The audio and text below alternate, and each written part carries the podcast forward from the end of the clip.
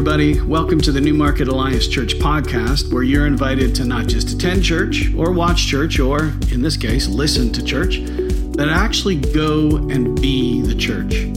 For everything you need to know about our community, be sure to go to newmarketalliance.ca and maybe even drop us a line to let us know you're listening. We read everything you send and we'll be sure to get back to you. Our worship service happens every Sunday at 10 a.m. in person or streaming online. We want you to know you absolutely matter to God, and you absolutely matter to us. Everyone is welcome and wanted.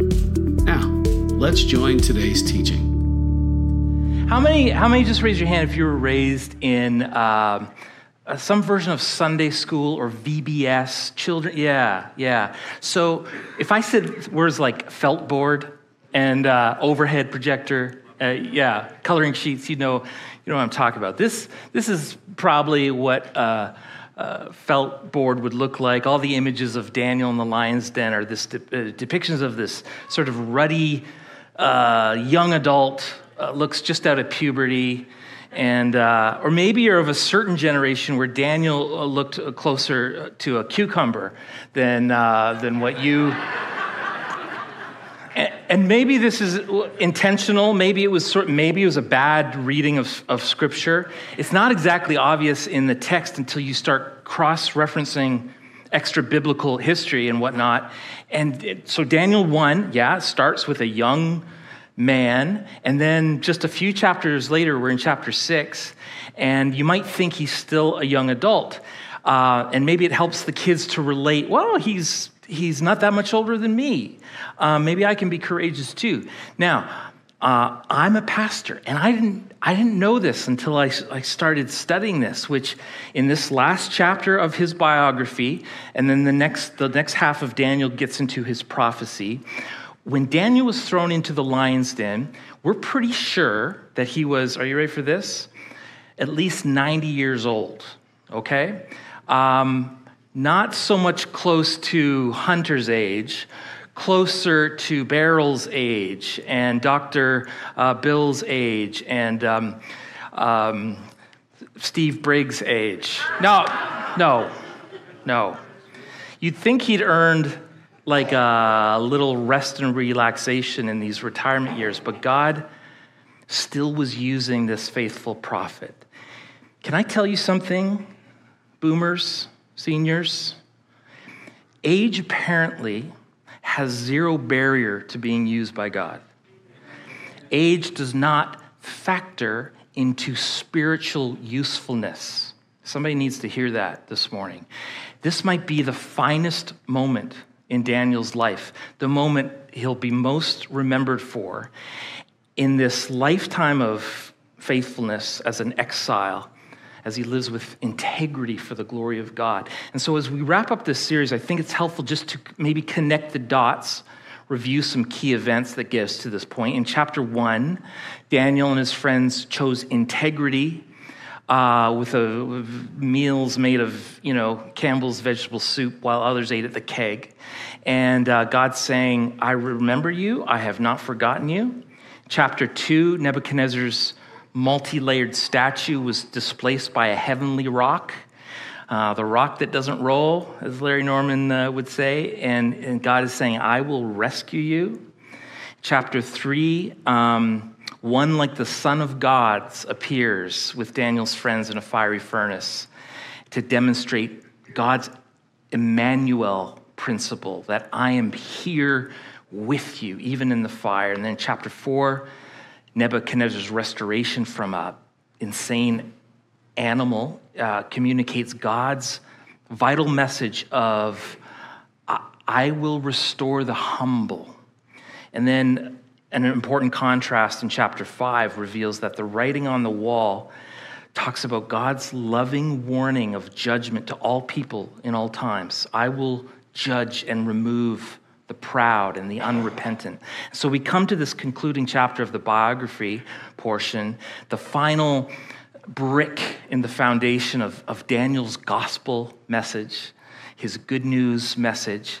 And I think uh, it prepares really for the, for the amazing prophecies that remain in this book. What is the final gospel truth? that a loving God will unveil through this chapter. I don't think it's super complicated. It's a message we need to keep hearing, a message God gives perhaps more than any other in Scripture. The Lord allows an aged Daniel to face his greatest challenge in a lion's den, to say to his people then, as he's saying to us now, trust me. Trust me. Daniel has outlived all these rulers in Babylon. Darius the Mede is, is the new top dog, the conquering ruler who, who, like the Babylonian kings before him, came to recognize the wisdom of Daniel. And Daniel uh, is selected. Uh, he's now a, a nonagenarian, a, a, senior citizen. He's selected for the cabinet of this, uh, of this new kingdom. Daniel so excelled in his role that the king decided to put him solely in charge of the Babylonian government. Now, were other cabinet members and lesser officials pleased with this choice? No, they were not. They tried to dig up some dirt to ruin Daniel, but he, he was too honest. None of, none of the trumped up charges stuck. Often, um, a true person of integrity of good character and reputation ends up attracting the biggest critics. Have you noticed that? I'm not talking about being a jerk for Jesus and say, you know, um, and saying that you're persecuted. I mean, you are truly being Christ-like and being resented for it. That sort of goodness and character, in a way, holds up a mirror to other people. And sometimes they don't like what they see. So they attack or diminish um, a truly noble person. So as we dare to be a Daniel in a, in a modern 2023 Babylon, living increasingly like exiles, strangers in a strange land, it's just more incumbent upon us than ever to live a life of integrity, a life above reproach. God will ultimately bless it. He will. Maybe He'll give you favor in the eyes of, of the culture and of influence, put you in positions of power. And also be prepared for the inevitable attack that will come.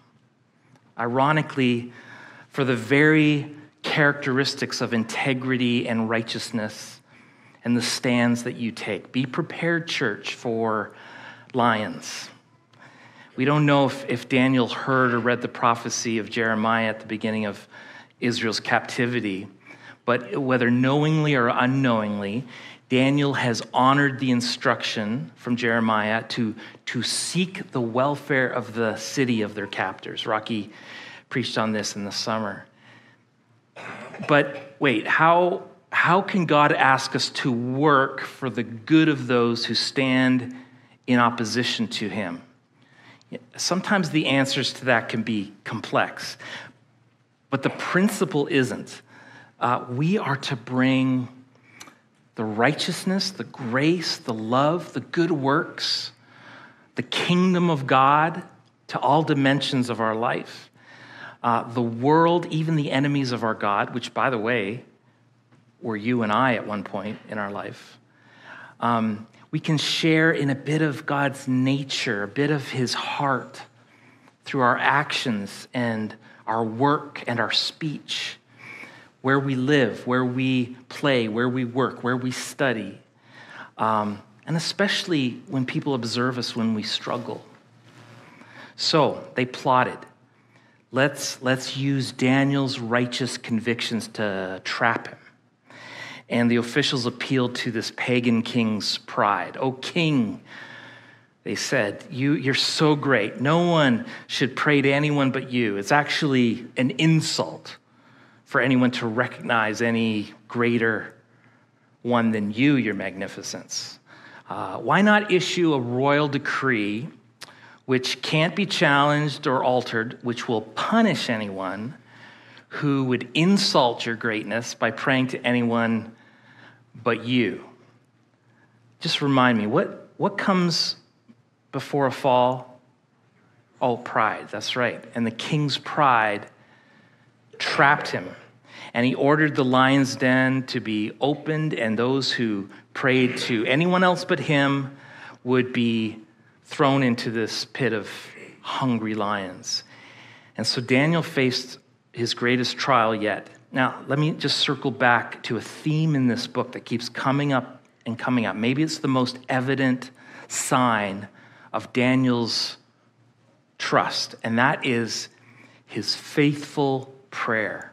When this decree comes forbidding prayer to any other God upon penalty of death, Daniel does what he's always done. Three times a day, he got on his knees and he prayed, giving thanks to God, just as he has, had done before.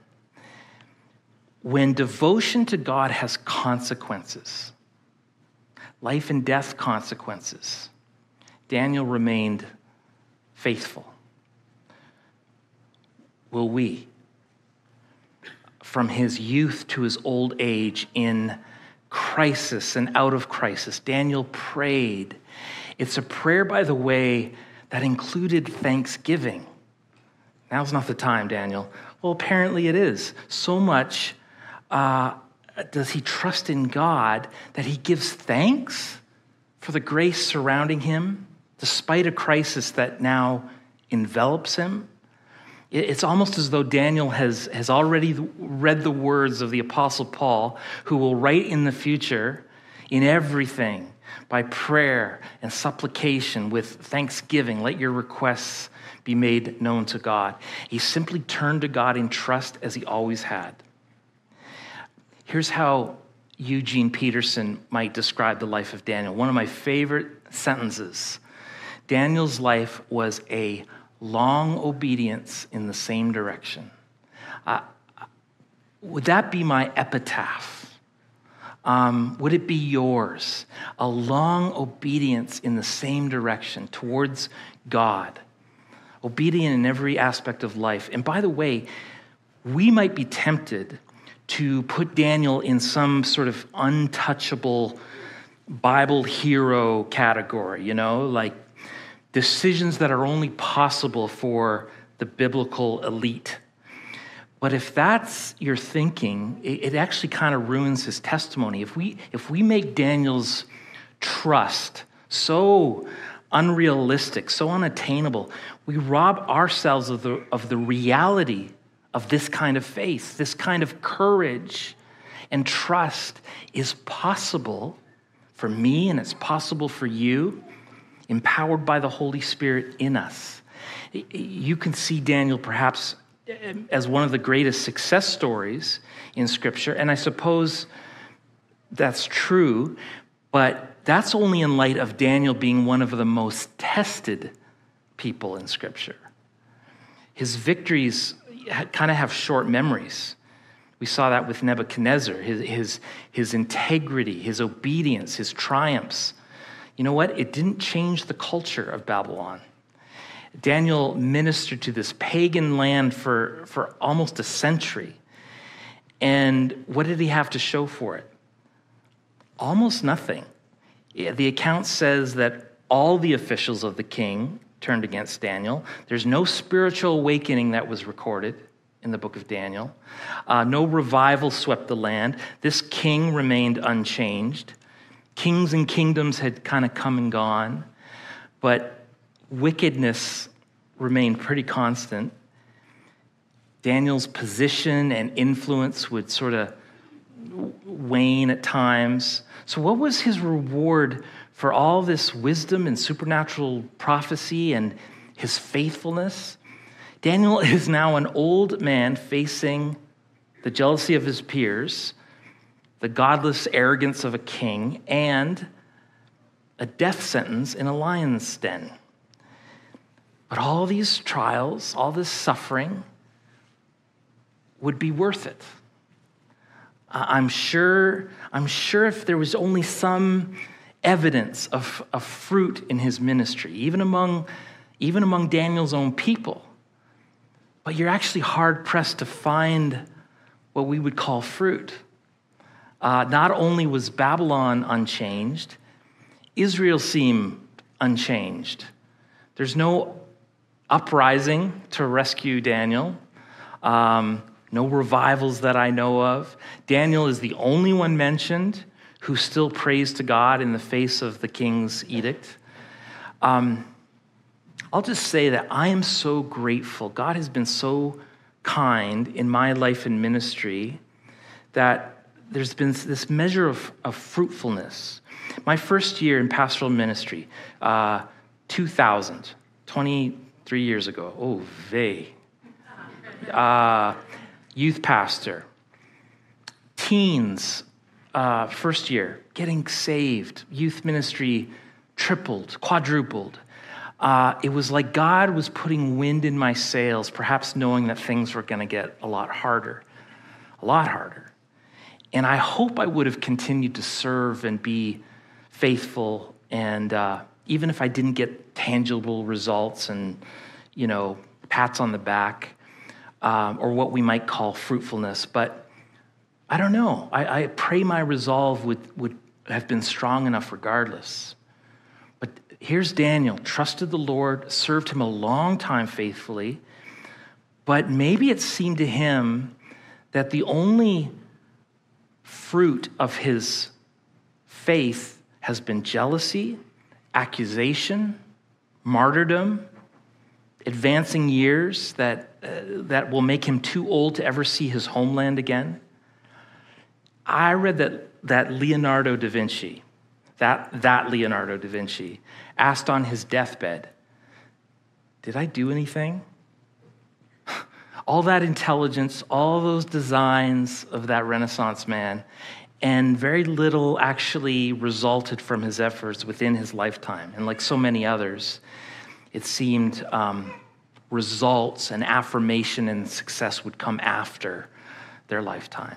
And, and despite all these trials and failures, God calls upon an aged Daniel to face yet another threat in his life. This is not the blessed life that prosperity preachers promise, is it? But I hope you actually are inspired by this kind of grit demonstrated in Daniel's life as something to aspire to, even if, hear me on this, even if we don't see the reward to our work in this life. I talked about it this summer. Would you be content to be the footnote of perhaps someone else's remarkable faith story if God got the glory? Do, do you believe ultimately that God will overcome the dark forces of this world?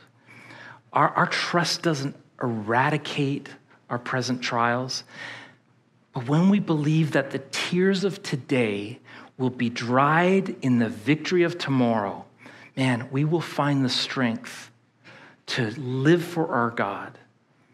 Frustration may come, but they can't overwhelm the purposes that God has for our lives. So, so let me put it this way you may resolve in your heart that you will serve the Lord at, at any cost, if even it costs you everything. And that's, that's a, a, a great sentiment that God will honor. But let me ask you this Will you, like Daniel, not only live for the Lord, not only when it costs you everything, but when it seems like it changes nothing, will you still live for Him? It's why the account of Daniel in the lion's den, I hope, not only encourages us to trust in God, but to live for Him especially when we're not sure how it's all going to pan out. The situation is really the climax of Daniel's life story. And I hope it inspires courage in us. I think these accounts have been preserved throughout time precisely for that purpose. Uh, through Daniel's example, the Bible inspires us to live with courage when circumstances and the culture tempt us to, to compromise. The prophet knew that his commitment to God would cost him everything his influence, his position, but he wouldn't compromise. devotion to God trumped personal safety. I am very aware that there are people in this room, because of your faith in Jesus, it's cost you something. Uh, you have maybe experienced the ridicule of family and friends. And God says that He sees that and He will bless you and reward you because of it. But let's not forget um, that throughout history, and even today in 2023, we know that the cost many have paid for their faith is their life itself. The greatest number of Christian martyrs, those who have paid the ultimate price for trusting Jesus, didn't happen when Christians were being thrown into coliseums with tigers. The greatest numbers of martyrs have happened in our lifetime. That's, that's the truth. It doesn't get a ton of press, doesn't get a lot of attention, but it's happening right now. I, I am actually proud of our alliance heritage, where, and I've, I've seen the pictures of this, where 19th century alliance missionaries would pack all their worldly possessions in empty coffins before, before sailing overseas because they very much expected that they would give their lives for God. And our culture increasingly calls for a, a so called tolerance that makes declaring the uniqueness of salvation in Jesus the one thing that is not tolerated. Consider just for a second how imposing Daniel's circumstances were. He's, he's alone in his stand of faith against the advisors and the king. The law, this unchangeable decree of the king, uh, opposed Daniel. Injustice ruled, idolatry dominated. Um, Israel remained in powerless captivity, and there's no record of any of his countrymen rising up to give their support. What could one man do against such overwhelming institutional, national evil? Who would even care if Daniel made this stand? You can see the temptation here, right? It's the temptation that argues that because it won't make a difference what I do, it doesn't matter what I do. It's the game children play with parents and adults play with God uh, when we want to get away with what we know is wrong. You know, what, while I was preparing this very message, Vicky came home with groceries. You need to know this. Vicky is simply an inherently better person than I am. Um, that's just the truth. And and uh, she just shared a little anecdote about you know the you you order the groceries online and then pick them up, and sometimes they don't have everything that you ordered. And she wanted frozen strawberries, and they called and said, "Do you want? Oh no, frozen raspberries." And they said, "We don't have frozen raspberries. Do you want frozen strawberries?" And she's like, "No, that's okay. Just take it off." She gets there and calls. I'm ready. I'm parking lot three. Um, just and she says, "Just a reminder, uh, no frozen strawberries." And they come out and load the car, and of course they have frozen strawberries. And the, the guy loading it up says, just take the strawberries. I don't care. Take the strawberries. And um, I would have took the strawberries. Two warnings, you know. Uh, I won't ask you to raise hands how many would take the strawberries. But here's my wife saying, I don't want this kid this young adult to think that he can kind of just take from his employer and it's all okay. There was an integrity issue for her. And I think when you have integrity in the small things, it sure builds up that muscle so that you will have integrity in the big things. You know, Goldman Sachs, the Houston Astros, Elizabeth Holmes, SNC Lavalin, uh, Stop the Steal, Samuel Bankman Fried, who's in trial right now, Andrew Cuomo, Prince Andrew, Aunt Becky from Full House, and the and the college admissions scandal. You know, as diverse as these uh, institutions and people are, they shared one thing in common. People determined to either allow or do what was wrong because they believed that such wrongdoing was common.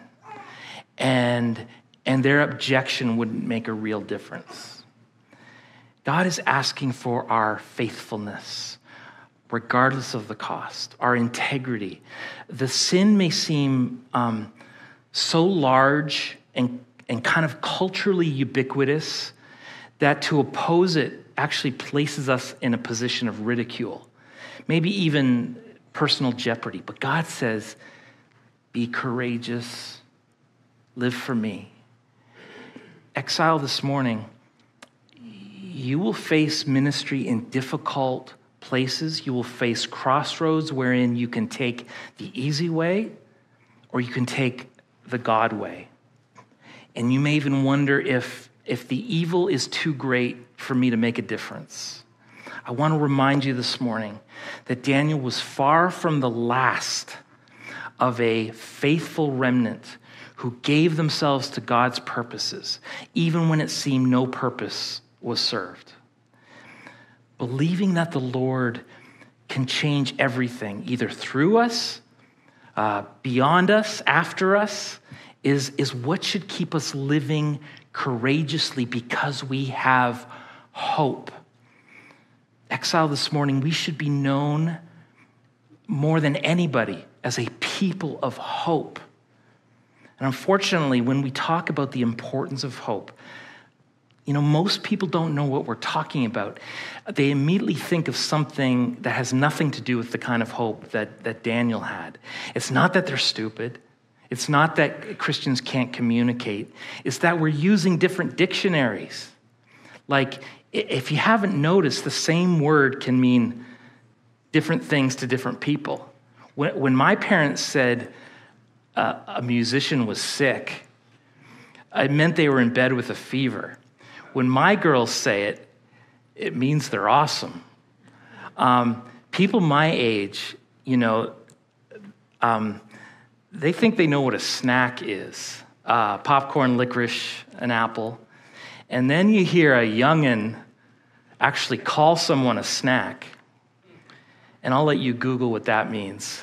Uh, same words, totally different meaning. Language changes over time, always has, always will. It's the main reason that every so often we need updated translations of the Bible. The original text never changes, but, but the words used to translate the original text into our native tongue morph over time. The next translation of the Bible will say that young Daniel was a real snack, I think. Um, and, but herein lies the problem with the word hope it has come to mean something totally and completely different than the kind of biblical hope that Daniel had. Today, we use the word hope sort of as a wishful thinking. I hope you have a good vacation, or, or the, the mental gymnastics of positive thinking. Don't give up hope. You can, you can beat this. But Daniel, Daniel's hope had nothing to do with visualization or positive thinking. He didn't wish that everything would turn out okay. He didn't visualize everything working out all right. He knew, as in a mathematical fact, that God was in control. He was in control of who's in control. and he knew everything that was happening to young Daniel. And if God was in control, there was no need to panic even if sometimes he had no idea what God was up to. In other words, Daniel had hope in the biblical sense of the word. He had a deep seated confidence in God's character and his sovereignty. He staked his life on it. And, and this is the same kind of hope that the Apostle Paul refers to when he calls the return of Jesus our blessed hope. Paul doesn't mean that we hope Jesus returns in the same way that we hope our, our lottery number comes up. Um, it is a certainty that Jesus will return. And, and it, it be, it's so certain it becomes the organizing principle of our lives, influencing our, our priorities and our moral standards, even our willingness to be persecuted in his name. And that kind of hope isn't acquired overnight. It's, it's something we grow into the longer that we obey God and are faithful to Him. It comes from walking with God and experiencing firsthand His power and His faithfulness. And when circumstances are hard and trials begin, we as exiles, more than ever, need to be people of hope. The trials may be at school, at work, uh, in your own family, where others are pressuring you to abandon your stand for the Lord. You may not be able to see any value or results from, from the stand you're making. Still stand strong. Still put your hope in God because you are never alone when you stand for Him. Notice how Scripture records the direction of Daniel when he prayed his daily devotions. Uh, verse 10 in chapter 6. Why did Daniel direct his prayers to Jerusalem? Was, is Jerusalem like Mecca? Did, did you have to be facing the right direction when you prayed? Um, did God live in Jerusalem? No, of course, of course. Daniel didn't believe that God, who had miraculously saved him time after time in Babylon, only resided in Jerusalem. Why then did Daniel face Jerusalem when he prayed? Remember that Daniel is a prophet. And following this chapter of his autobiography, the next half of the book of Daniel's amazing prophecies will include victories to come in Jerusalem. The captives from Israel will return to the holy city. Jerusalem will be restored. And from the ruins will rise a Savior. The Savior this Savior will defeat forever the enemy who prowls the earth like a roaring what? Lion, seeking whom he may devour. Maybe Daniel's physical eyes could only see loss and danger, but somehow through the spiritual eyes of faith, Daniel saw so much more. And he looks to Jerusalem and he sees certain victory, he sees boundless hope. Daniel was faithful before the threat of a raging lion, and God shuts the mouth of those lions. And King Darius is, is, flabbergasted. He praised the God of Daniel and ended up throwing Daniel's enemies into the pit instead of him. The sign of God's faithfulness that we, that we all remember is Daniel's rescue from this, from this den. But the greater sign that proves the value of Daniel's hope for his nation and for, for us. is kind of it's almost hidden in the last words of this chapter. Uh, let, me, let me just read it to you. This chapter ends with these words. So this Daniel prospered during the reign of Darius and during the reign of Cyrus the Persian. Why is this so profound? Because it was under this ruler that the people of Israel began to return to their homeland. And because they returned to Israel, ultimately, the prophecy of a child who would be born in the city of David would be fulfilled Jesus Christ, our Lord. God's promise finally was fulfilled according to the hope that Daniel maintained in his old age. The message to Daniel's people and to us here in exile is that our hope is never misplaced. We, we may have to wait to see the results of our faithfulness. And folks, maybe we won't see it on this side of heaven. But our God will accomplish his purposes. He will. So we trust him and we live for him because we know that God shut the mouths of lions 2,000 years ago. And, and the mouth of that raging lion who seeks to devour us today, um, we can put our trust in a Savior who shuts that mouth. Complete and total Victory is preordained. The gospel progresses in a timeline that God has designed to rescue people. Institutions may fail to reflect him, empires may conspire to oppose him, and his own people may fail, but the gospel prevails as God said he would.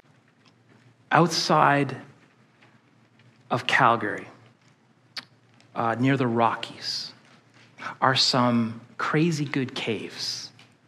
And some men from my previous church and I chartered a guide, and we went caving deep. And at one point, some of you are already getting claustrophobic. At one point, our guide had us turn off any headlamp or flashlight or anything. Maybe, maybe only those who've experienced something like this can relate to the kind of dark that is so dark, it's just the complete absence of light. You can't even experience that under the stars. It's just dark. And then one of these guys' cheap Indiglo watch came on. Now, in any other context, even at night outside, you'd be hard pressed to even see any illumination from this pitiful watch. But in the utter darkness of the cave, it, it shone brightly. I think it might be the same with us. The darker it gets, the brighter our little light shines. Do not buy the lie that you don't matter. You do. Don't buy the lie that your response to evil in the workplace or your community or family or our nation does not matter. It does. Do not buy the lie that our gathering today does not matter. It does. That's because whenever a group of Christ followers gather together for prayer or worship or teaching or accountability or for fellowship, Jesus promises to show up. And when Jesus shows up, our living hope, courage is never far behind. Kids, I'm so glad that you're here. And you've been hearing about Daniel too. And I'm not going to embarrass you or anything, but I have such hope for you guys. You're our next pastors and elders and influencers in the world. And would you allow me just to pray for you and pray over you? Because the decisions you have made now to follow Jesus, well, it's a decision you won't regret. I was your age or younger when I decided to follow Jesus, and sometimes I think those were the most passionate and courageous years of my life, actually. So I want to pray for you and send you like a missionary into your schools and into your hockey rinks and into your neighborhoods to be brave and to be at peace. Would you just stand and let me pray over you all? Just the kids. Will you stand up? Right on. Lord, I have been convicted and encouraged by the life of Daniel, a life with passion and wisdom and conviction and hope. And I pray those same attributes over these beautiful kids. In the same way it was said about Jesus that he grew in wisdom and in stature and favor, would you? Grow these kids in wisdom and stature and favor. Father, help them and their friends to make the same kind of commitments that Daniel and his friends made so that they can live as instruments of your gospel presence where you've placed them. Keep them wise in their unique uh, ways that we get defiled here in this Babylon. May the same heart that beats in Daniel beat in their chest.